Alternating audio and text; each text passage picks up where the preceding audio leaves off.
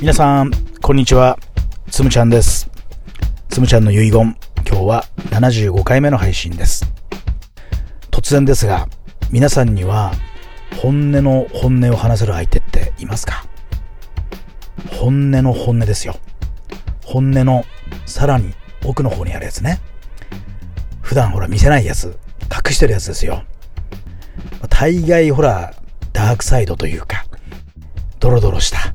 非常にこうネガティブな思いみたいなものが、僕らのこの心の奥底の方に溜まってるじゃないですか。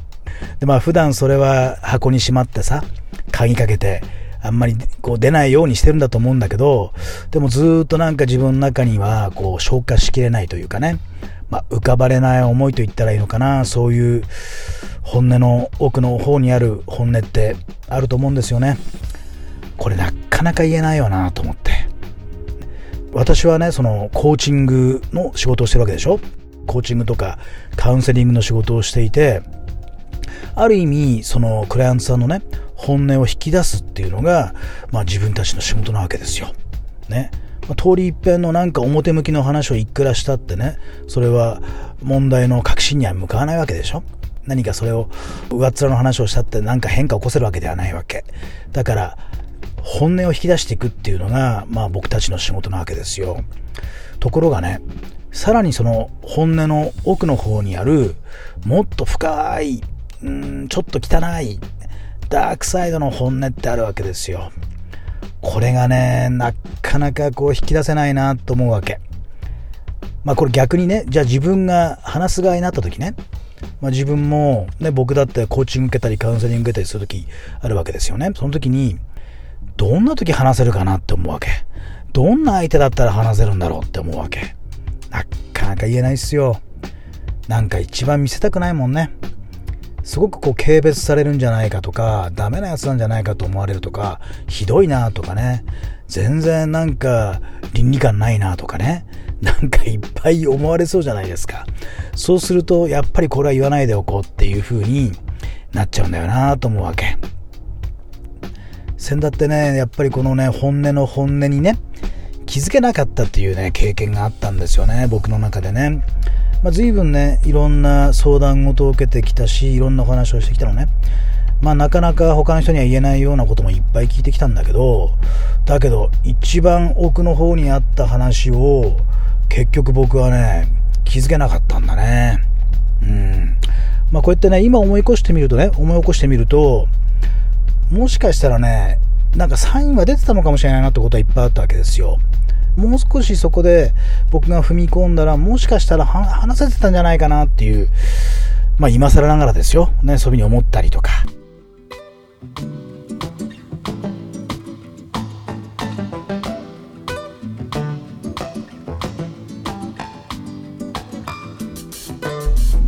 相談事、とりあえずこの相談事なんですっていう相談事ではなくて、さらにもう一個、その奥にね、話したいことがあったりとか、そういうことってきっとあったんじゃないかなと思うわけ。で、すごくね、それを僕は今、とってもね、後悔してるわけですよ。なんであの時気づけなかったのかなって。もし気づけてたらね、違うこと、違うコーチング、違う対応ね、違う関わりができたんじゃないかなと思えることが、実はね、ありましてね。だからこの本音の本音を言う、言われる、こういう関係性ってどうしたらできんのかななんてね、今すごく思ってるんですよ。皆さんどう思いますかね？前にね、悪魔の傾聴っていう本の話ね、多分この遺言でもしたことがあると思うんです。えー、それこそなんか社会のダークサイドで生きている方々をね、取材するなノンフィクションライターの方がいて、その方が取材する時に使っているね、傾聴のスキルについてまとめた本だったんですね。まあ、だから、すごくね、僕たちの仕事ね、コーチングとかカウンセリングにもすごく役に立つなと思って読んだわけなんですけど、えっ、ー、とね、その作者の方が言っている傾聴のスキルでね、最も大切にしてる3つのスキルがあるんだって言ってるわけ。それをね、HHJ っていう風に言ってるわけですよね。最初の H は否定しないなわけ。否定しない。そうだよね。否定されたらもう絶対話してくんないよね。またね、否定されるようなことをしてるわけですよ。否定されるような言い方をね、してるわけね。ダークサイドで生きてる人たちだからね。だから、もう、分かってるわけ、本人もね。これは良くないことだって分かった中で、そうせざるを得ない、そうするしか生きていけないんだみたいな方々なわけでしょ。で、それをこう否定しないで聞くんだということなわけ。で否定しないはねもちろんこれ傾聴スキルの中でもね、えー、胃の一番に来るような僕らも一緒にそれはコーチングでもカウンセリングで学んだことだと思うんだけどでも案件が違うんですよ。普通のことに否定とかじゃないのよ。明らかに間違ってることや明らかに、ね、人の道から外れていることをも否定せずに聞けるかってことなわけ。でこれがね多分ね本音の本音我々のダークサイドにある普段は絶対人に見せられないようなドロドロした中にある、ね、そこに溜まっている自分の浮かばれないこうネガティブな思いにねすごく近いような気がします。ね。もう明らかにダメなことは分かってるし明らかにすごく自分自己否定をしてるってことも分かってるわけよね。そんな自分をなんか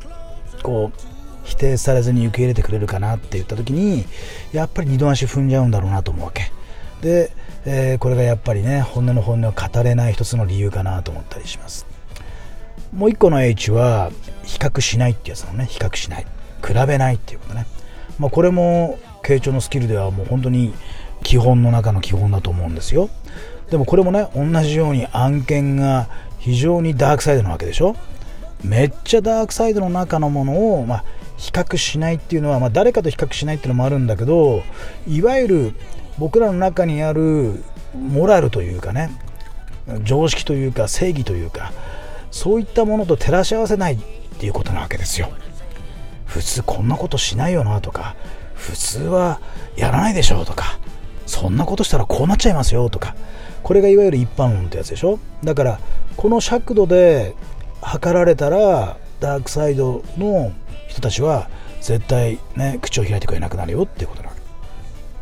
これまさしく本音の本音を引き出すというスキルだなと思うわけですよね。本当にこうまっさらな状態で比較せずに聞けるかなっていうねそんな思いが一つ。で、ね、HHJ の最後の J は自分の話をしないってやつね。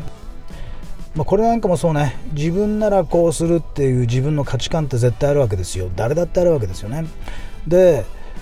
ダークサイドの本当にこう道から外れた話とかね。まあいい悪いで言ったら悪いってことだよね。善悪で言ったら悪の話よね。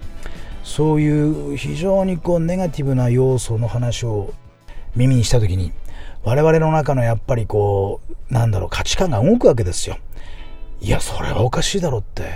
いやそんなことしちゃダメだろうとかね。そう考えちゃダメだとかね。そんな風にどうしても瞬間的に心が動いたりするわけよね。それをなんか話してる人はダークサイドをね持っている方々は非常にそういう反応に敏感なわけですよ。そうするとねやっぱり口を閉ざしてしまうってことなわけね。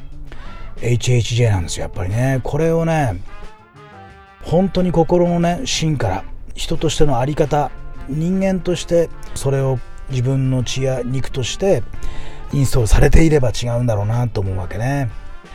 どうやらね僕自身がまだまだねそういうね修行が足りてなかったんだなと思うわけですよ。だから本音の本音をね僕は聞き逃したんだろうなって思うわけです。でやっぱりねこのね後悔をこの開墾をねなんとか自分のね今後の、まあ、コーチングねこういう対人を、ね、援助する仕事を今後も続けていくわけですからね。その時に自分の糧にしなくちゃいけないなって思ってるわけです。だから僕は今後はね本当に本音の本音を話してもらえるようなねそれを引き出してもらえるようなうんそういうネガティブな話でさえもダークサイドの話でさえもなんか受け入れるような大きな器の人間になりたいなと。いやそんな風に切に願ってるわけです。なれるかな？でもなりたいなと思ってんの。